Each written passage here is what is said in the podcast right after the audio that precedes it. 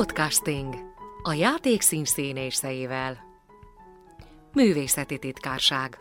A színház agy és szív központja. Eddig akárhány színháznál dolgoztam, a művészeti titkárság tagjai egytől egyig makulátlan, szent emberek voltak. Tahi Tóth László fogalmazott így, és a felsorolást Várnai Péterrel kezdi. Péter az államalapítás óta színházban dolgozik, jelenleg a játékszínművészeti titkárságának munkatársa. A színészeknek ezúttal egy-egy beszélgetésre küld felkérőt. Szeretettel köszöntöm a hallgatókat! Itt ülünk az elárvult játékszín hangstúdióban Osváth István hangtechnikus kollégámmal hármasban. Mai beszélgetőtársam Szulák Andrea. Szia, Andi!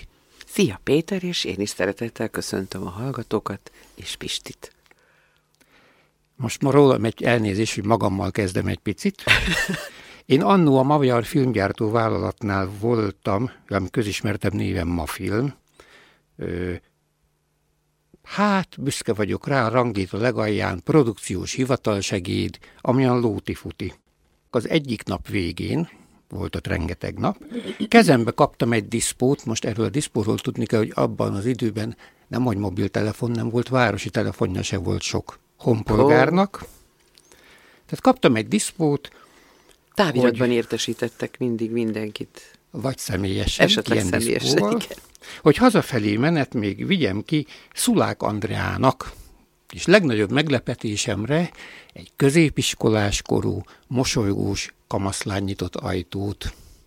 Mesélnéd erről a régi-régi időszakodról? Te jó Isten!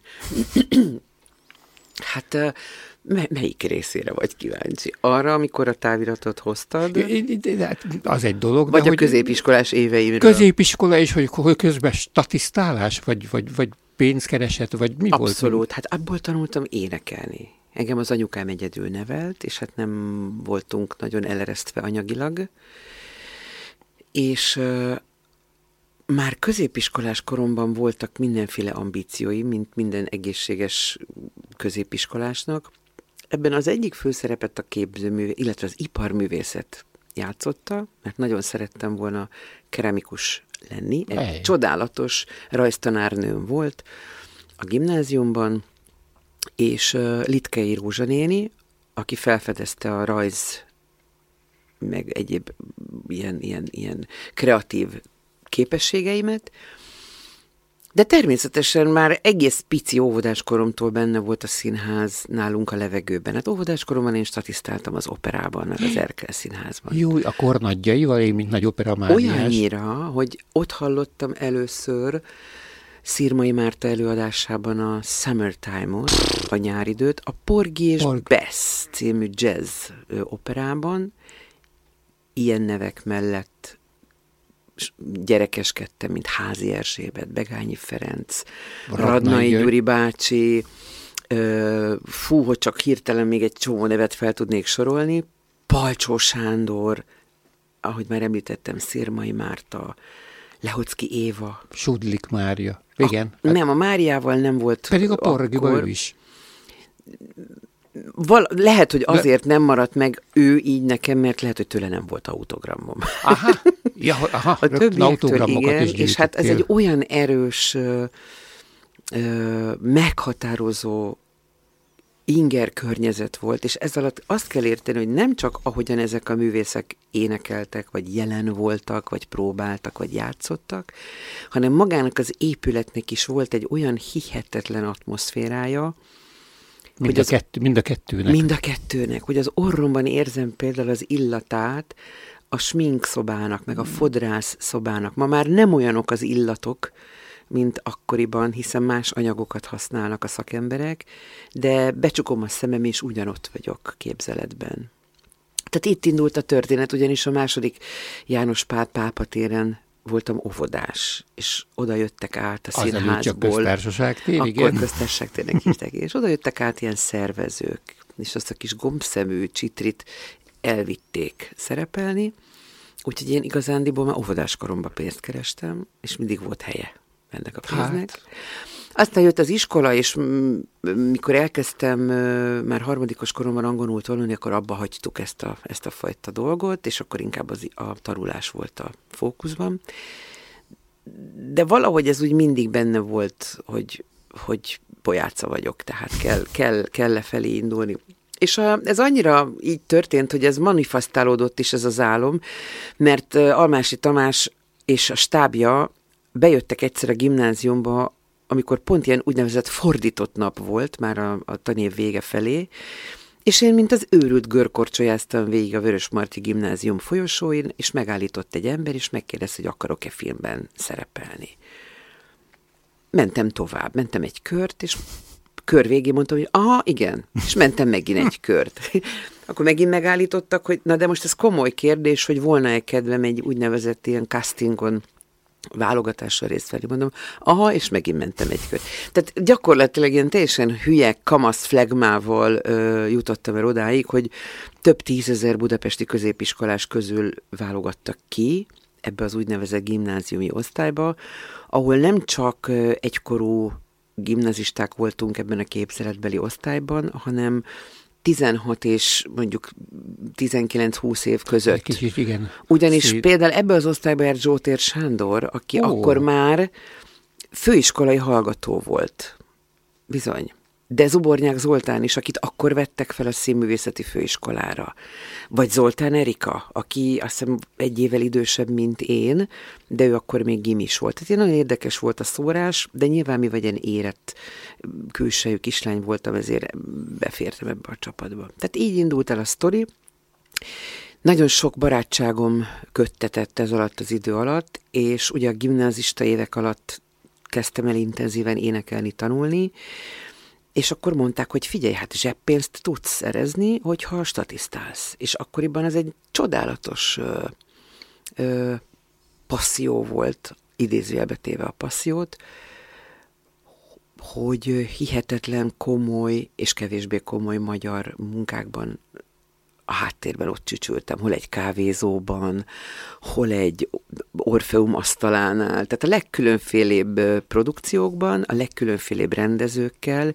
Én még Szabó István egyik filmjében is statisztáltam, amit az operában vettek fel, de nem vagyok benne biztos, hogy ez a Mephisto volt, de még akár az is lehet. Lehet. De látod, igaz a mondás, hogy az sem mindegy, hogy ki mellett statisztál az ember. Hát nem. És aztán ezerkilencszáznyolcvannégyben viszont már bekerültél a Linda sorozatába. Mint statiszta. Tehát az is még mint az statiszta. Egy extra statiszta volt, mert ott már látszottam is, tehát ott arcom is volt, mert hiszem Balázs Péter mellé oda ültettek, és akkor én ott nagyon mosolyogtam. De hát az, az még nem volt, nem volt egy filmes karrier. És azt mondtad, hogy közben már gimnazista korodban elhatároztad, hogy énekesnő leszel. Miért pont az? Vagy adva, adott a hangod? Adott volt a hangod? Adott volt a hangom, és én mindig is nagyon szeret, anyukám is énekes volt. Én, ő feladt, de méghozzá nagyon-nagyon ígéretes pálya várt rá, de a történelem és az ötvenes évek hát eléggé, eléggé közbeszólt, igen. És aztán, amikor én megszülettem, akkor már fel sem merült az, hogy ő folytatná ezt a dolgot, és teljesen civil hétköznapi életet élt, de valahogy az ő emlékei, az ő ö, intellektusa, az ő humora és az ő világlátása mindig a levegőbe szétpermetezte ezt a színház, a film, a tévézés iránti kíváncsiságot. De valahogy mégis párhuzamos volt az én kamasz éveimben az iparművészet és, a, és ez a fajta előadó művészet. De hát abban az időben mondjuk egy iparművészeti főiskolára bekerülni, az, vagy bármilyen felsőoktatási intézménybe bekerülni, az egy elég nehéz. Erős kihívás volt. És nehéz volt. Igen. Viszont, mivel hogy szerettem énekelni, és az énektanárom azt mondta, hogy ez nekem jól is megy, arra gondoltam, hogy mi lenne, ha egy rendes polgári foglalkozásom lenne nekem is, mint énektanár. És akkor elmentem a Konziba felvételizni, és a legendás történet, hogy Síkolga felvételiztetett, aki azt mondta, hogy áh, ebben a szőrös hanggal te ne akarjál éneket tanítani, gyere inkább a táncdal stúdióba hozzám. Hát több tehát ez nagyobb sértés volt számomra, mint hogyha eltanácsoltak volna a pályára, de végül is szégyenszemre mégiscsak oda kullogtam ősszel, mikor is sehova nem vettek fel, ö, Olga nénihez ebbe a stúdióba, ahol olyan emberekkel ö, végeztem, mint Falusi Mariann például. És a Mariskával nekünk nagyon sok párhuzam van egyébként a pályafutásunkban. De ezek szerint Olga néninek van, volt füle? Azt nem tudom, hogy a füle milyen volt, azt tudom, hogy nagyon ö, színes, izgalmas személyiségeket szeretett maga körül tudni. Aztán akinek tudott mit mondani, azt erőteljesen támogatta. Akinek nem tudott mit mondani, azt erőteljesen nem támogatta. Én ebbe az utóbbi kategóriába tartoztam. Nem szeretett engem. Miért? Vagy ez nem, ez nem derült? Mert én úgy éreztem, hogy... hogy Öm, engem ő nem tudott meggyőzni. Vagy nem volt mit tanítani? Az is lehet. Nagyon nagy képű dolog lett volna, és sosem gondoltam ezt. Csak nem tudott meggyőzni, ez nem ugyanaz. Aki engem meg tudott győzni, ugyanebben az iskolában, az Váradi Zsuzsa volt, aki nekünk előadó művészetet tanított. És az ő intenciói, az ő... Öm, hozzáállása, az ő... pedagógiája nekem volt, rettetesen sokat adott, illetve az énekkorrepetitorom, az énekkorrepetitorom, Falvai Vera néni, aki viszont ö, műfajokra tudott megtanítani. Érted? Ez egy hát nagyon igen. Érdekes dolog volt. Ajaj, egy, egy jó korrepetitor. Neki kettejüknek tulajdonítom azt az alapozást, azt a tudás alapot, amivel én aztán meg tudtam állni a helyem akár külföldön is. Igen, épp ezt kérdezném, hogy ugye elvégezted ezt a sulit, és már jöttek az itthon, először az itthoni fellépések? Vagy itthon semmi? Hát semmi. Annyi volt, hogy ugye létezett régen ilyen, hogy Országos Szórakoztató Zenei Központ, ez az úgynevezett o es ká, uh-huh. aki az úgynevezett vendéglátós zenészeket, énekeseket, bűvészeket, karnyelőket, artistákat közvetítette ki munkákra. Az Országos Rendezőiroda volt egy másik ilyen komoly intézmény, ők nagyobb koncerteket, nagyobb ö, ilyen gála, gála műsorokat ö, és külföldi fellépéseket organizáltak. Tehát, ö, ha nem voltam popénekes, amihez azt kellett, hogy legalább egy zenekar álljon körül engem, és segítsen a, a továbblépésben, akkor kénytelen voltam szólistaként valamilyen fajta munkát vállalni, mert még létező fogalom volt a közveszélyes munkakerülés, tehát be kellett valamit iratni a személyigazolványba. És az o es ká öm, első munkaként kiközvetített engem a Savoy bárba, ami az Oktogonon volt, és most azt hiszem Burger King van a helyén. Hihetetlen izgalommal mentünk az anyuval a Gólya áruházba, ami egy ilyen alkalmi áruház, külföldi csomagokból itt maradt... Az meg a mai Király utcában. A Király utca sarkán. Majakovszky utca. Majakovszky utca sarkán volt, és most azt hiszem Office Depot van a helyén. De ott lehetett kapni, kvázi ez egy használt ruha és cipőbolt volt, de hihetetlen klassz dolgokat lehetett kikukázni időnként. Elmentünk az anyóval, bevásároltunk fellépő ruhát, cipőt.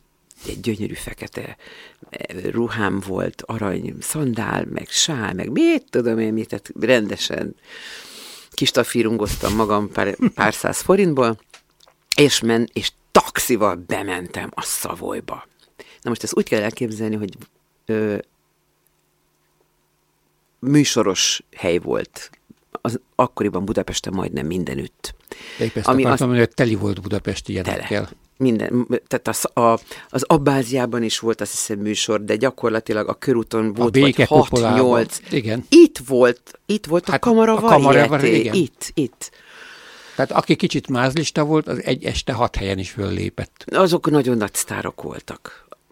Ja, csak jellemző. Nekem mondom, a maximum jellemző. A három volt. Igen, bocsánat, csak, négy, négy. Jellemző az akkori életre, tehát ezt csak ezért mondtam. Igen, igen. És ö, ö, én azt hittem, hogy most majd valami revűműsorba fogok föllépni, hát nem ez történt, ugyanis ezen a bizonyos napon volt a bár műsorának a szabadnapja. Tehát gyakorlatilag műsorszüneti nap, de ilyenkor nem zártak be ezek a bárok, hanem úgynevezett repülős zenekarokat akreditáltak oda, ami azt jelenti, hogy ez egy alkalmi formáció. Tehát kellett egy zongorista, egy gitáros, egy dobos, egy nem tudom mi, és egy úgynevezett refrén énekesnő. Ez azt jelentette, hogy óránként a hölgy kifáradt a színpadra, és ezzel a zenekarral egy ilyen spontán ö, társulásban előadott óránként mondjuk egy ilyen húsz-huszonöt perces kis műsort, ami úgy lehetett összehozni, hogy minden ilyen ö, papírra rendelkező művésznőnek kellett egy úgynevezett repertoárlistát összeállítani, különben nem volt papír. És ebből a repertoárlistából kellett ezzel az alkalmi zenekarral találni közös kapcsolódási pontokat, és elénekelni ezeket az örökzöldeket. Felkészültem, vártam a feladatot, majd kimentem a nézőtérre, ahol gyakorlatilag a bár személyzetén és két hullarészeg vendégei kívül senki nem volt. Hiszen szünnap volt. Hiszen szünnap volt, de ennek ellenére el kellett, elő kellett adni a műsort, mert sose lehetett tudni, hogy valahonnan valaki nem jelent-e föl bennünket. Minden esetre hazafele már nem taxival mentem.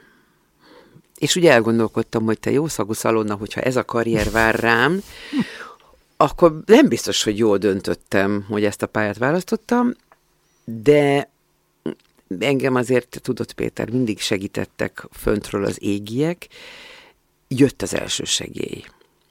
És Berkes Gabi kolléganőm, akivel előtte még az, az iskolai időszak alatt a Hungária együttesben vokáloztunk, mm-hmm. hatalmas szerelemre gerjedt, a, aztán a később férjéül lett Zsoldos Gáborral, és mondta, hogy van egy zenekar, akik felkérték őt, hogy külföldön szerepeljenek együtt, de ő nem hagyja itt a szerelmét, és hogy nem akarok esetleg én elmenni ezzel a zenekarral. Oh. És én azt mondtam, hogy de, de. Úgyhogy így történt, hogy tizenkilenc éves koromban az első, most pontosabban a második hivatalos munkahelyem, és egyben az első külföldi, az a rotterdami City Corner tánckafé volt, ami nappal kávéházként üzemelt, este pedig táncos szórakozó helyként. Nagyon hangulatos volt, nagyon családias volt az egész, tehát ez nem, nem volt egy mondén lokál, hanem ez egy kifejezetten polgári szórakozó hely volt. És milyen érdekes az élet, hogy néhány hónapra rá, hogy mi ott szerepeltünk, Falusi Mariannék is ott kötöttek ki egy zenekarra. Jé. Igen. De ez a vendéglátózás, most ez mindegy, hogy külföld, nem mindegy, de külföld vagy belföld, ez arra jó, hogy megtanulja az ember a közönség iránti tiszteletet és a hihetetlen színpadi alázatot, ugye? Jól gondolom. Nem szeretem ezeket a szavakat, az alázatot kifejezetten gyűlölöm, mert ez egy olyan nagyon rossz szagú, rossz ízű szó, az, hogy alázat, és mi előszeretettel használjuk színházban, hogy a színésznek alázatosnak kell lenni. Nem.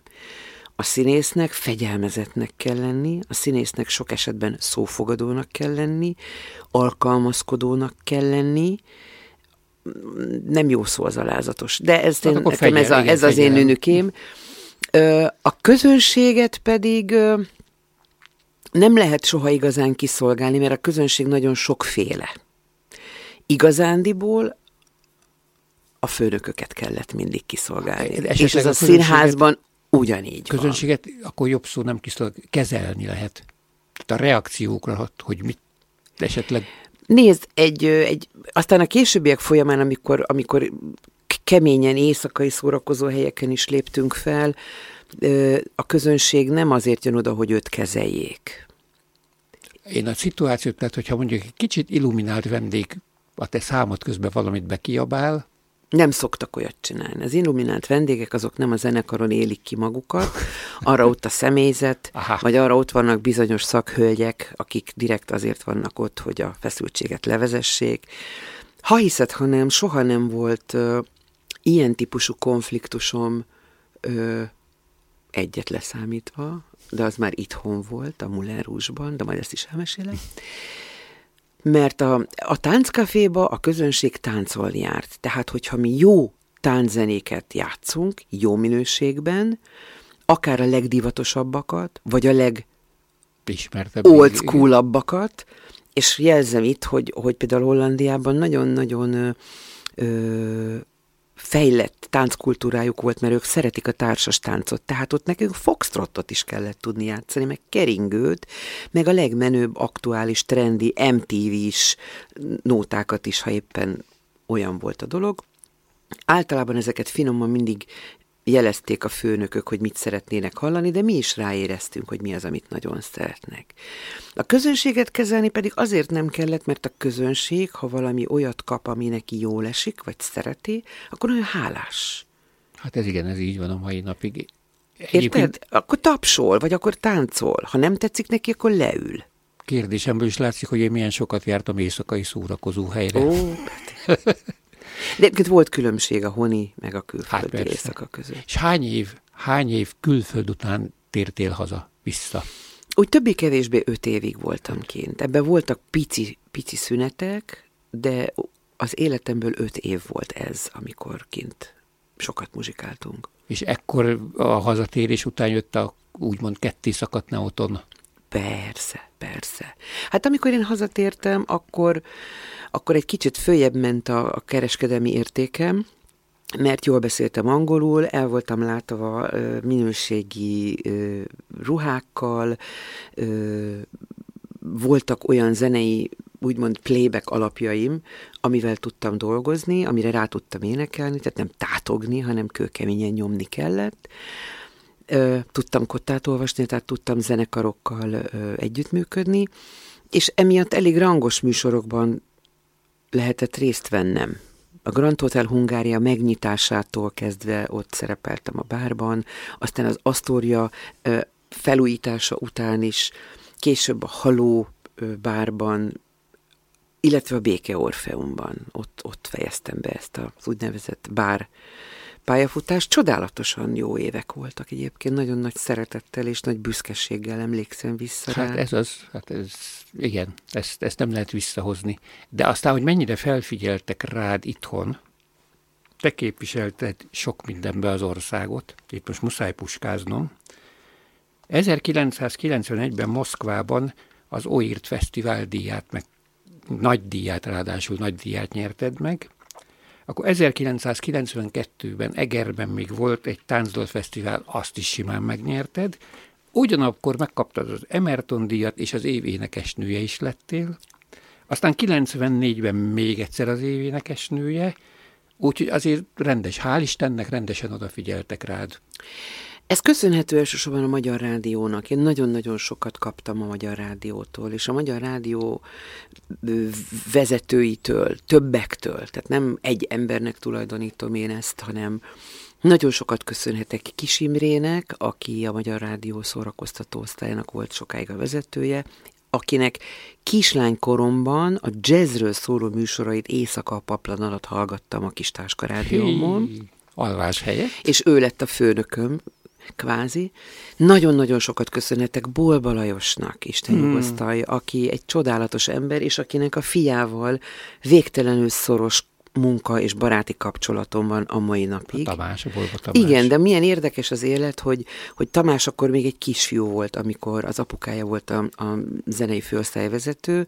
Nem is találkoztunk, hanem itt, a játékszínben. Hmm.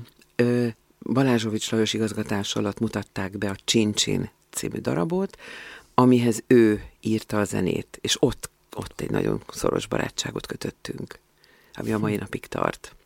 Hála Istennek. És aztán jöttek a tévés Na, emberek, ez... ö, Fodor Imre, egy legendás, legendás szórakoztató, szórakoztató osztálynak a, a, hát a producere tulajdonképpen, ö, Felber György, a nagyjá, igen, gyártá, velük én is Bánki dolgoztam. Iván, Bánki László, soha, hát csodálatos emberekkel volt lehetőségem együtt dolgozni, és úgy mindenki ö, egy picit ö, lendített ezen az ismertségen, de valahogy Váradi Zsuzsa mindig ott volt a képben, hiszen érdekes módon egy időben ő a Magyar Televíziónak is bedolgozott, És hát ne felejtsük ki, akit, akinek nagyon sokat köszönhetek, amitől tudok magyarul énekelni, az pedig Balassa P. Tamás, aki a Magyar Rádióban volt tulajdonképpen a rádió táncdal stúdiójának a vezetője. Sokunkat ott tanítottak meg rendesen énekelni. Hát igen, márkát, tényleg nagyon márkás emberek, akikre ma már az ember nosztalgiával gondol. És állati szórakoztató emberek voltak, kivétel nélkül. Tehát senkitől nem kellett úgymond félni. Mert ö, a nagyságuk mellett ö, borzasztóan derűs, szinte kivétel nélkül jó humorú emberek voltak. Akitől a leginkább tartottam, az pont Kis Imre volt. Ő, ő legendásan szigorú ember hírében állt.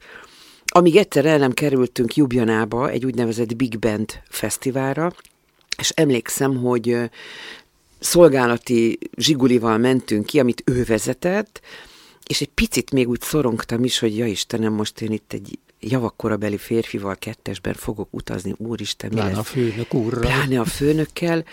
Imrével a kapcsolatunk már az út folyamán elmélyült, borzasztóan sokat röhögtünk, és a gasztronómia iránti vonzalmunk egy olyan közös nevező lett, hogy mi nem úgy, mint mester és tanítvány, nem úgy, mint férfi és nő, nem úgy, mint főnök és beosztott, hanem úgy, mint két életszerető ember, töltöttük el ezt a két-három napot együtt, és borzasztóan sokra értékeltem ezt az utazást. Természetesen semmi kétes pillanat nem került ebbe a dologba bele, pedig, pedig akár bele is kerülhetett, hogyha most itt a MeToo-ra gondolunk. Hát, igen. De ha hiszed, ha nem, nekem soha nem voltak ilyen pillanatok az életemben. Most már egy kicsit ki is kérem magamnak ennyi időtáblatából, hogy mi mindenről... Igen, de viccesen. Nem, ez, ez, igen, aki komolyan gondolja, nem. Nem. Tehát ez egy külön téma, de az, azzal nem is eshet meg ilyen. Sose volt ilyen. Na és aztán... ezerkilencszázkilencvenötben már a Magyar Televízió is fölfigyelt rád, nem mint énekes, nem csak mint énekesnő, mert fölkértek az Űrgammák című, ezt most muszáj megint a puskámból ö, olvasni, mert ez szinte mai füllel már hihetetlen, egy, egy száz hatvan részes ö, ifjúsági sci-fi sorozat volt, ennek lettélt az egyik főszereplője, és most figyeljenek a hallgatók, az akkori nemzeti alap tantervre alapozott oktató sorozat volt, mely szórakoztató módon kifejezetten a természettudományok iránti érdeklődés felkeltését tekintette feladatául. Na most ennek a fő címdala volt a Xénia Láz, tehát el lehet képzelni, hogy micsoda újabb ismert, ismertségre és népszerűségre tettél ezzel szert, hiszen száz hatvan rész, ezt száz hatvanszor végig lehetett hallgatni. Hát ennek is nagyon érdekes a története, ugyanis a, a sorozat producerével Miklós Erika ismertetett össze. Mi jó barátok voltunk Erikával, és nem is emlékszem, talán valami valami, valami partin. Abban az időben rengeteg ilyen volt, ilyen céges rendezvény. Elmentünk Erikával, ahol ő már ismerte a producer asszonyt, aki akkor volt huszonöt éves. Jézus. Képzeld el. Ö, és akkor ő, ő, ő csak hallott engem énekelni, tetszett neki, hogy énekelek, és megkérdezte, hogy volna-e kedvem mondjuk ennek a sorozatnak a főcímdalát elénekelni. Hát mondom, természetesen, hiszen ez a foglalkozásom. Notabene én hoztam össze a zeneszerzővel, Berkes Gabi, a Kis Berkessel, aki uh-huh. a Repülőknek a, a zeneszerző és zongorista. Kis Berkes írta meg ezt a főcímdalt, hm. és magától értetődő volt, hiszen most a Repülők utáni időszakról beszélünk, hogy én elénekeltem ezt a dalt, és valamiért ott a cég és Zsuzsának az jutott az eszébe, hogy mi, mi lenne, hogyha játszanál is ebbe? Hát mondom, pff, mi bajom lehet? Hát játszom, oké, tessék. Ha már ott vagyok. É, most ennek köszönhetem, hogy egy generáció nőtt fel rajtam, idézőjelve, és ilyen apányi férfiak jönnek oda, jaj, művésznő, kaphatnék egy autogramot, mert én az Űrgammákon nőttem fel. Úgyhogy ez nagyon vicces innen nézve. Egy picit bekoszolta a, az akkori politika ezt a sorozatot, bár én nagyon-nagyon nagy szeretettel és, és, és büszkeséggel gondolok vissza rá, mert való igaz, hogy tanúja voltam, amikor kistérségi, nagyon-nagyon szegény iskoláknak vittünk ö, ö, pénzt, kőkeményen pénzt, mert a gyerekek valóban igazolhatóan javították a jegyeiket. De hogy aztán ezt hogyan sajátította ki a politika, ebbe azért nem menjünk bele, mert sosem derült ki számomra, mert én ehhez hülye vagyok. Én nem, nem látom át ezeket a dolgokat, hát, de azt tudom, hogy, hogy való igaz, hogy nagyon-nagyon sok ember ismert meg. Nagyon sok fiatal. Ez hogy, nem is emlékszem, ez heti sor, heti? Heti? Nem hát napi, én heti? Meg nem mondom neked. Szerintem heti sorozat lehetett. Hát nem gondoljunk tudom. Be, száz hatvanhét, hát szóval, na. Szerintem ez lehet, hogy napi volt, hát, Péter, nem, nem esküszöm. Én sem, nem tudom, nem tudom. Na, aztán jön egy nagyon jelentős dátum. Az ezerkilencszázkilencvennyolc. február huszonnyolcadika. Ugyanis ez a te színpadi színésznői debütálásod a Hotel Mentol Csacsacsa szerepében. Ezt megint csak azoknak a hallgatóknak mondom, akik esetleg még nincsenek ez ügybe képbe. Ez egy mesejátéknak apostrofált ö, ö, színdarab, Böhm György és Korcsmáros György írta, kimondottan az Operett Színház felkérésére. A meglévő Fenyő Miklós és Hungária együttes dalai köré épített egy darabot, tehát hogy jobban képbe legyenek a hallgatók, ezt amolyan magyar őse a Mamma Mia stílusú musicaleknek, vagy típusú musicaleknek, jól mondom? Igen, igen, tehát igen. Hát ez egy fantasztikus, fan, hát ott, ott, ott, ott elszabadult a hajókötél. Rendesen, mert tanulja voltam.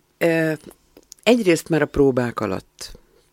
Tehát volt egy olyan elképesztően jó próbaidőszakunk, ott éreztem magam utoljára olyan igazán fiatalnak, amikor is olyanok voltunk, mint ezt egy... ne higgyék el, most is az, most is az, ne, ezt ne higgyék el. Amikor olyanok voltunk, mint egy, egy Egy gimis osztály. Állati rosszak voltunk. Drága Ószer Imre, Isten nyugosztalja, az mm. ügyelő, az annyit veszekedett velünk, mert nem tudott bennünket rendre inteni, mint rosszak voltunk. De nagyon élveztük a próbát, és egyébként egy hihetetlen szeretetteli, nagyon jó hangulatú ö, együtt munkálkodás volt, és a mai napig tartó barátságaim vannak abból az időből. Hozzáteszem, nem csak én voltam ott, ö, egy felfedezése a színháznak, hiszen említsük meg Szandit, aki csodálatos volt. Ö, szerintem neki is új volt talán a színházi, színpadi szereplés, de Buch Tibi, Dorogi Barbara, Kis Zoli, tehát fantasztikus klassz brigád volt, nagyon-nagyon szerettem velük dolgozni, és hát ez az előadás, ez eléggé el, elsőt. Hát a mennyekbe szállt. Hát de mondjuk a zene is adja magát, mert hogy nyugodt lábakkal nem lehet végigülni egy ilyet. Tudod, ebben az volt igazán a fantasztikus, hogy ez generációkon átívelő szórakoztatás volt. Tehát ugyanúgy imádták a nagymamák, mint az unokák, és közte az anyukák, apukák. Így van. Ezeket én nagyon szeretem. És hozzájött egy látvány, egy nem is akármilyen látvány. Na, szóval ez nagyon klassz volt. Aztán ezt követte még mindig a Böhm Gyuri, keze van a dologban. A Komédium kávéházában a Dizűz című, hát az el, olyan önálló est, ami tulajdonképpen színház megírva, megrendezve, önáltató est, én úgy hívtam hosszasan. Igen, ugyanis ö,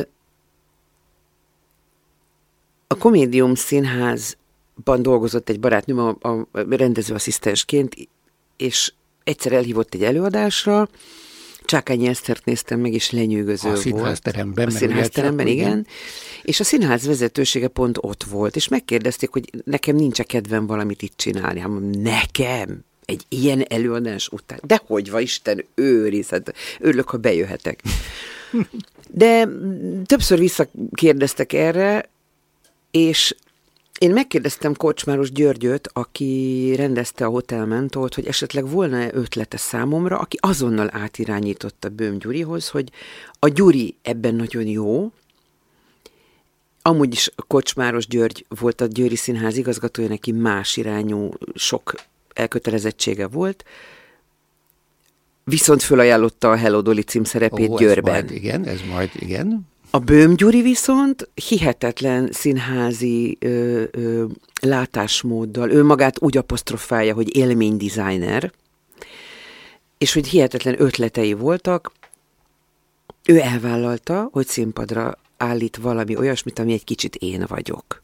Nyilván ehhez kellett egy rutinos színházi tapasztalat, ami neki volt, és nyilván kellett egy elszabadult hajókötél, aki meg én voltam, aki totál, tehát a, a az esélytelenek magabiztosságával voltam teljesen gátlástalan ezen a tenyérnyi színpadon. De isteni volt. Arra emlékszem, hogy még a szünetben kérdéseket is lehetett. Nem a szünetben, az előadás ele... alatt. Ja, ez alatt egy interaktív, igen. Igen, ez egy interaktív előadás volt a kávézó részlegében a igen. színháznak, ahol a nézők az asztalukon található kis papírkákra írhattak kérdéseket hozzám, és én ezekre az előadás egy bizonyos pontján Mm, eléggé el nem ítélhető módon válaszolgattam valami, is. Valami, már nem emlékszem, hogy mit, de természetesen én is írtam. Taná, hogy írtam. Na, csak az előbb említetted Korcsmáros György kapcsán ugye Győrt. Hát ezerkilencszázkilencvenkilencben megtörtént a Hello Dolly ö, bemutatója. Ugye ezt már kimondottan a, a te számodra vették elő, a Böhm Gyuri rendezte. Arra emlékszem, hogy én egy vasárnap délutáni előadásra vonatoztam le, és szabályszerűen fölrobbant a színház az előadás után. Akkora volt a siker, de itt azért még elmesélném, hogy nem mellesleg Tóth Tahi Máté, aki a Tahi Tóth Lacinak a testvére, Csonka András és az szárnyait akkor bontogató Peller Károly voltak a partnereid. Igen. Ez egy hihetetlen kellemes emlék, gondolom. Ez sok szempontból nagyon kellemes emlék. Az én magánéletem akkor hát eléggé mély ponton volt. Ezért hihetetlen szalmaszál volt ebbe belekapaszkodni, ebbe a lehetőségbe. A Győri Nemzeti Színház, Korcsmáros György és az imént említett kollégák, és maga Győr városa úgy karolt fel, úgy ölelt át, úgy segített át engem ezen a nagyon rossz időszakomon, hogy a mai napig hálás vagyok. Egy kicsit Győr nekem olyan, mintha a második otthonom lenne, és ezekkel a kollégáimmal, barátaimmal a mai napig a lelkemben nagyon mély szeretet köt össze. Sajnos Mátét már elveszítettük, de, de nagyon korán. Igazándiból tudod, miért nem érzem azt, hogy csak fizikai valójában nincsen jelen. De egyébként vele más darabokban is játszhattam Győrben, és ezek ajándékok, amiket az ember visz magával, ameddig él. Hát igen, és maga a szerep, hát a Hello Dolly, hát az... Hát, az... hát és képzeld, hogy nekem ez egy kislánykori álmom volt. Tehát az anyuval én lógtam a suliból, ő pedig a munkahelye. Neki mondjuk olyan munkája volt, hogy volt szabad mozgástere, és egyszer igazolta a lógásomat a suliból, hogy mi megnézhessük, a Rákóczi úton volt a Honvéd mozi, hogy megnézhessük Barbra Streisandot a Hello Dolly-ban. Oh, én ezt, azt még, oh, azt én még a Corvin moziba, ugye, mert az, ott játszottak hetven milliméteres, úgymond panoráma szélesvásznú filmet, és ez az volt, hogy ez annyira megfogott engem is a Hello Dolly és a Streisand, akit te egyébként a színpadon nem is akartál utánozni, ne. Hál' Istennek, ne. Hogy a Corvin moziba, jó drága a pénzért, hétszer néztem meg egymás után a filmet. Ez nekem azóta is szívem csücske. Na és akkor innentől kezdve egymás után jöttek a színpadi szerepek, de mindenféle, tehát már nem csak musical, próza is, minden. Most egy újabb jelentős dátum, ez már saját házunk tájéka. kétezer-három október harmadikán berobbantál ide a játékszínbe a kaktusz virágával. Ezt megint csak azok kedvéért mondom, akik nem tudnák esetleg, hogy ez sem musical, ez egy békebeli, igazi zenés vígjáték, és a nagyszerű és ellenállhatatlan humorú Revicki Gábor volt a te partnered. Ö, huncutkodott ő veled közben? Már hogy röhögtetett, mert szerinted? Ő ennek nagyon nagy mestere. Hát ne viccelj. Túl azon, hogy hihetetlenül büszke vagyok, hogy azt hiszem nyolc vagy kilenc évig volt színen ez az előadás. A másik dolog, amire a legbüszkébb vagyok, hogy összesen egyszer sikerült annyira megnevettetni, ahogy ránk kellett engedni a függönyt. Ilyen Ráadásul ez egy ilyen. zárt körű előadás volt, és, és hát ezek szerint te tudod, hogy a Gábor milyen Ajjaj. rossz, rossz fiú. Egy de olyan fokofával és rezzenés. Hihetetlenül, igen, gyötrelem. Gyötrelem, és, és ő ezt tudja magáról, és ezzel ellenállhatatlanul sármosan vissza is él. Nem lehet őt nem szeretni. És tudod, az az érzés, amikor körülötted már mindenki fetreng a röhögéstől. Hallod, hogy a súgó vinnyog, a díszítók kifordulnak a színpadról, a, hát a, né, a nézőkről már nem beszélek, hát önkívületben magukon kívül. Nézők egyébként nagyon szeretik, amikor valami váratlan dolgot. De gondolj bele, hogy már körülötted mindenki, Mind. aki az előadást szolgálja, elfolythatatlanul röhög, és neked rezzenetlen pofával kell állnod fegyelmezetten, hiszen te egy ilyen kis szúrós kaktusz vagy, egy kiszáradt vénkisasszony, aki még nem virágzott ki, és szemben veled a partnered mindent elkövet, hogy belehaj, és egyszer csak, mikor meghallott, hogy itt már, itt már vége, tehát nincs tovább, elpattant egy húr, és kipukkadt belőlem egy olyan nevetés, amit percekig nem tudtam elfolytatni. Tehát nem tudtam folytatni a szöveget, némán zokogva röhögtem, és volt annyira humánus a, az ügyelő, hogy egy pár másodpercre leengedte a függönyt, amíg magamhoz térek, mert csak egy hajszál választott de, el attól, hogy bepisíjek. De az ilyet egyébként mi nézők nagyon szeretjük. Igen, de én, én meg, én meg, én Persze, meg hát, azt gondoltam, meg a mai napig azt gondolom, hogy a nézőnek kell persze. ezt átélni. Ennek ellenére én is tudok hihetetlen boszorkány lenni, persze, de csak finoman, mert mindig nekem Na most, hogy, a hogy darab ez, szent. Hogy ez mekkora siker lett a kaktuszvirága itt, hát a drága Zsigmondi Júli jut eszembe, aki itt volt akkor a titkár, és ugye ez egy időben volt a, a Madács Színházi Operaház fantomjának a bemutatójával, és ugye én a Revicki Gábort folyamatosan egyeztettem a Vígszínházból, és a ezt soha nem felejtem el, amikor a telefonba a Juli beleénekelte a fülembe, hogy nekünk is lett fantomunk, nekünk is lett fantomunk, mert hogy ugyanolyan kígyózó sorok álltak itt a kaktuszvirágáért, mint Igen. ott a fantomért. Igen. Ö, aztán ugye ezután már jött a, a már említett Csincsin szerepe, majd a Naftalin, és az Acélmagnóliák, ami szintén akkora siker lett, hogy azt már az új vezetésű, a jelenlegi játékszín is átvette és tovább játszotta. Aztán itt, itt tartunk a mostani játékszínnél, megkaptad a kölcsönlakás egyik úgymond tejfölszerepét, mert aki csak a második felvonásba jön, és ott aztán arat, azt szerintem a tejfölök tejfölje. Jó gondolom? Igen, mindenképpen. Igen. Többiek addig kiteszik a lelküket, végzik a dolgokat, nagy a siker, és akkor ebbe belecsöppenni. Na de aztán ezt megtetézte az a mindent elsöprő, máj napig tartó siker, a menopauza. Itt, amikor erre felkért Bank Tamás téged, nem lepődtél meg a címen? Nem. És a témáján? Azon sem. Figyelj, az önirónia nekem egy elég erős Ö, személyiségvonásom. Én nagyon szeretek Bizony. magamon ironizálni. Jobban szeretem, ha én ironizálok magamon, mint hogyha mások. Ö, Ezzel sokan így vagyunk. é, és nem volt egyáltalán testidegen a dolog, hiszen ez egy zenés valami. Igen, ö, szabálytalan műfajú. Igen, illetve én sosem szoktam kamuzni. Tehát, ha valaki felüti a Wikipédiát, akkor pontosan tudja, hogy hány éves vagyok, pontosan tudja, hogy ez a bizonyos téma, amiről a darab szól, érint.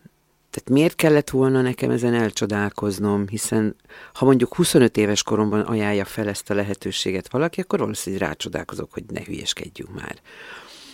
De tovább megyek, játszottam én úgy a Hegedűs a háztetőmben, még alig voltam, talán negyven éves sem. Goldit. Goldét játszottam, amikor a partnerem a csodálatos Bedefazekas Csaba, akkor már hetven pluszos volt, és meg az arcizmom nem rándult. De voltam Schneiderné is, ö, szintén Mátéval játszottuk, aztán később Balázs Péterrel, tehát sokszor adtak olyan szerepet is, ami jóval idősebb volt, mint az én valós hát, korom. Pláne a Gold, ahol, az, ahol van há, három lány, három, három lány, egy regen, szóval három nem, ezek lány. Nem estek rosszul, mert én szerettem ezeket kipróbálni. Tehát, ö, és az, hogy a menopauzában van egy olyan figura, ami, ami az én személyiségemmel össze, Avega, összhangban Avega. hozható, akkor ez egy jó lehetőség a például a bennem lévő e témát érintő fájdalmakat, örömöket, humort, szarkazmust és egyebeket ő, átfordítani, és a szerepbe beletölteni. Tehát ez olyan, mint egy terápia szinte. És akkor erre még rásegítenek az, az ismert világslágerek ehhez a darabhoz átírt szövegei. Vil- brilliáns szövegeket kaptunk, tehát azért azt ne felejtsük el, hogy Bach Szilvia, illetve a Lombos Marci olyan szövegeket rittyentettek ide, hogy megnyalom a tíz ujjamat. Igen, tehát hogyha már csak koncertszerűen csak a nóták lennének elénekelve, ma az is siker. De hát, amit ti még külön hozzátesztek, az, az, az oltári. Hozzáteszem, nincs sok szöveg egyébként a darabban, tehát kevés prózai mondani e, valók ami van, van de, de sokszor a szünet, vagy a szünetben eljátszott pillanatok, azok néha erősebbek, igen, mint egy rosszul megírt darab. Na csak, hogy bővítsük a műfaj is sokaságodat, sokféleséget, tehát az Operett Színházban két békebeli operett szerep is megtalált, a Cigány szerelem és a Chicagói hercegnő. Mikor ezeket eljátszottak, fölmerült benned, az, az egy nagyon-nagyon régi kérdés, hogy operett vagy musical? Nem.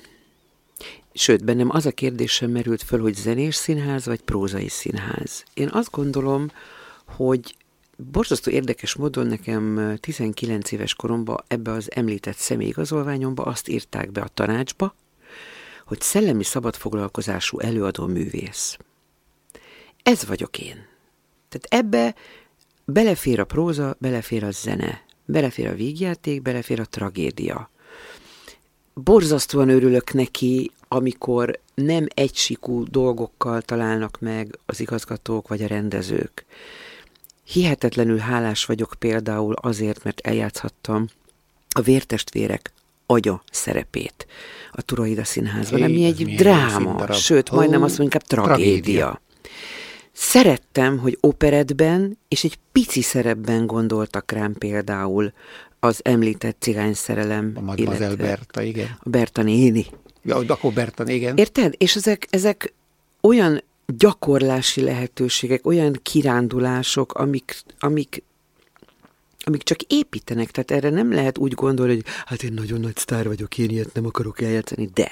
de egészen egy kicsit is nagyon szeretek eljátszani, mert annál nagyobb érzés, hogy annak a kicsi szerepnek van egy tapsos abgangja, egy hát úgynevezett kimenetele, hatalmas érzés, és ugyanez, amiről te beszélsz, az úgynevezett tejfölszerep, hogy valaki bejön a második felvonás végén egy húsz percre, és learatja azt, amiért leesztoltak a többiek, de ezek csodálatos lehetőségek szerintem. Már most egy, megint egy ilyen általánosabb kérdés jön. Ha Isten ne adja, valami miatt döntened kéne, hogy vagy csak énekesnő lehetek, vagy színésznő, melyiket választanád? Erre nem fog sor kerülni remélhetőleg, de... Hát figyelj, azért legyünk reálisak. A hangszalag az egy picike kis izom, ami velünk együtt szépen megöregszik, megfárad, elváltozik. Tehát nem úgy szolgál már, mint mondjuk fiatalkorban. Tehát nem gondolom azt, Isten tudja, nem gondolom azt, hogy még ugyanazon a hangon fogok tudni énekelni majd nyolcvan pluszosan, mint amilyen fizikai állapotban még fogok tudni játszani. Nem tudom. Nem tudok választani, nem is akarok választani. Ezt majd a sors úgyis a megfelelő pillanatban jelzi felém, hogy tudok-e még egyáltalán lépni, és fel tudok-e menni bármilyen színpadra. Nekem a zene az, az a levegővétel. A játék, az pedig a létezés. Mm-hmm. Tehát a kettő egymást egészíti ki, a kettő egymás nélkül elég nehézkes, de kibírható. Igen. És, és most egy, megint egy újabb téma. Mindenben rengeteg színházi és koncerténekesnői feladat közben te elkezdtél nagyon komolyan tévézni. Játékvezető voltál, saját műsorait készültek, és azokban is lubickoltál. Igen, de ez azért nem volt rajta a kívánság listán. Tehát ezek ilyen... Ez csak úgy jött. E, igen, tehát ezeket, ezeket úgy nem, sosem vágytam ilyenfajta feladatokra. Tudod, én egy olyan típusú ember vagyok, aki a feladatokra kihívásként tekint. Tehát nem ijeszt meg, nem rémít meg, nem kezdek el azon agyalni, hogy ja Istenem, szabad nekem ezt. Tehát én a vakrepülők magabiztosságával vágom bele a fejszémet bármibe. De ha most azt mondod, hogy holnaptól kezdve meg kell főznöm háromszáz ember ebédjét, az sem rémít meg, mert van benne valami olyan fajta szellemi és fizikai és akár intellektuális kihívás, amit én imádok. Tehát így jött a tévézés is, hogy megkérdezték, hogy volna-e kedvem egy ilyenbe részt venni. Mondom, próbáljuk meg, miért ne? És a dolog elsült. Én általában azokat a feladatokat nem szeretem, amit ilyen magától értetődően elvárnak tőlem. És azok nem is mindig sikeresek. Tehát, ha egy picit valamiért ki kell engem mozdítani a komfortzónámból, azt tuti, hogy működik. Azt szeretem. Nem szeretek tocsogni a langyos sárban. Akármilyen kényelmes az. És akkor az egésznek a tetejébe megszületett a te életed értelme, Rozina. Igen. Ő az ajándék. Tehát ő, ő a megy habon, és vele nagyon jó az élet. Tehát nem csak azért mondom ezt, mert ezt illik mondani, mert manapság már sok olyat hallunk, hogy jaj, megőrülök a gyerekemtől. Hát én még soha nem. Marhaság. Hát azért hallottam. Ha igen, olyan. De ez egy marhaság. Én nem örülök meg tőle, amúgy egyébként tényleg de baromi jó fej. Érte. Azt tudni. Baromi jó fej, szerintem jó minőségű ember, néha olyan tulajdonságokat veszek rajta észre, amire nem is készültem fel, jó értelemben. Mivel, hogy még növekvény, tehát még, még, még, még zöld, nem akarok túlzottan olyasmit belelátni, ami nincs benne, de amit látok, az elbűvöl, az nagyon fontos, nagyon sok visszaigazolás, és, és én már soha többet nem leszek egyedül. És, és mint családanya, ennyi feladat elvégzése mellett, hogy, hogy lehet ezt kilogisztikázni, hogy egy nap, hogy mi szerint zaj, zajoljon? Ma már azért hozzáteszem, hogy sokkal könnyebb a helyzetem, hiszen ő is, nő, ő is megnőtt. Nagyon nehéz évek voltak, mert én nem tudok semmit félkézzel csinálni. Tehát hát én nem tudok félkézzel színésznő lenni, meg egy félkézzel énekesnő, meg félkézzel... Tehát én mindig azt szoktam anekdotázni a barátaimnak, hogy én úgy megyek el egy augusztus huszadikai három négy öt helyszínes fellépésre, hogy lefőzök előtte egy komplett ebédet. Reg, leves, főétels, sütemény, kimosva, kivasalva, odakészítve, megterítve. Tehát én nem tudok úgy elmenni otthonról, hogy ne legyen minden megnyugtatóan kész. Ö, és ebből azért volt sok feszültség az életemben, mert néha iszonyatosan elfáradtam emiatt. És állandóan ment ez a penge élen való táncolás, hogy most úgy... bejárni, próbálni, hogy mire a gyerek végez az óvodába, akkor pont odaérjek, és ne kelljen szegénykémnek ott állni árván, vagy ne késsek el a reggeli próbán, mert még nem húzta fel időben a cipőjét. Tehát számtalan apró dolog volt, amitől néha úgy éreztem, hogy kikészülök, de már túl vagyunk rajta, és sikerült ezt az egészet úgy, ezt a borotva élen táncolást úgy kiegyensúlyozni, hogy, hogy végül is a munkám sem szenvedett kárt, és úgy érzem, hogy a gyerekem se. Erre én nagyon tudatosan figyeltem, hogy ő ne a színházi öltözőkben nőjön föl. Neki ez egy, ez egy vidám játszótér volt olykor-olykor, de nem rendszeresen. És mindig olyankor, amikor más kollégám gyerekei is esetleg bent örjöngtek az Operett Színházban, és akkor szabadjára engedtük őket, és a baletterembe hm. ott el... Randalíroztak. Randalíroztak, igen. De, de azt szerettem volna, hogy neki olyan gyerekkora legyen, amilyet megérdemel. Vidám, színes, nem magányos, nem magára utalt, ráérő még ö, a saját felnőtt életét úgy kialakítani, ahogy neki jó. És egy, egy több mint egy évtizede te kiköltöztél Budapestről. Nem messze, de mégiscsak a városon igen, kívül. Igen. ez a nyugalom miatt, vagy az azt tölt föl, vagy nem, nem, nem akarod már itt a, belső, a fővárosi nyüzsgést? Hú, hát itt Budapest szerintem lassan ö, átlépi az élhető kategóriát, én úgy érzem.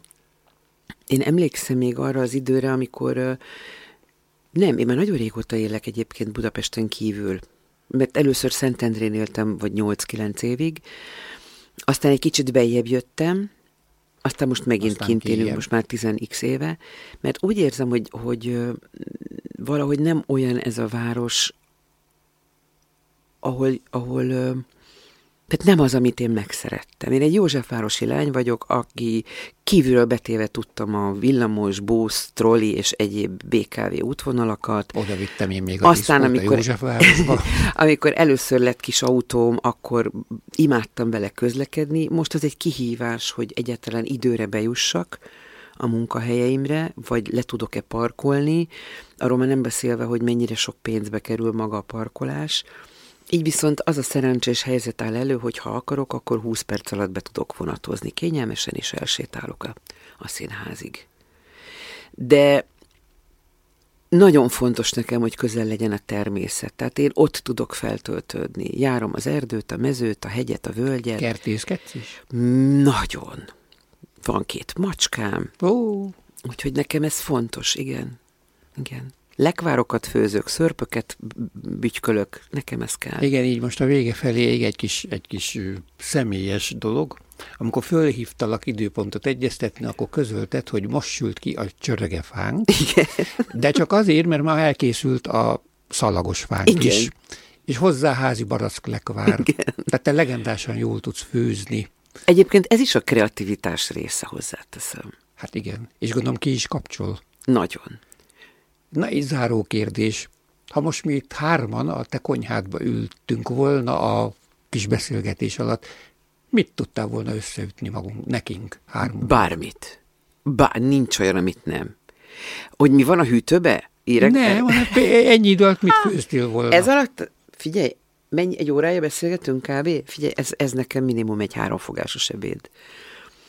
Ebben már benne van mondjuk egy, egy jó leves, mm. mondjuk egy, egy, egy, egy, egy, akár egy jó kis tárkagyos tirkeragú leves, mm. szárnyasragú leves, vagy akár egy paradicsomleves, vagy bármilyen leves.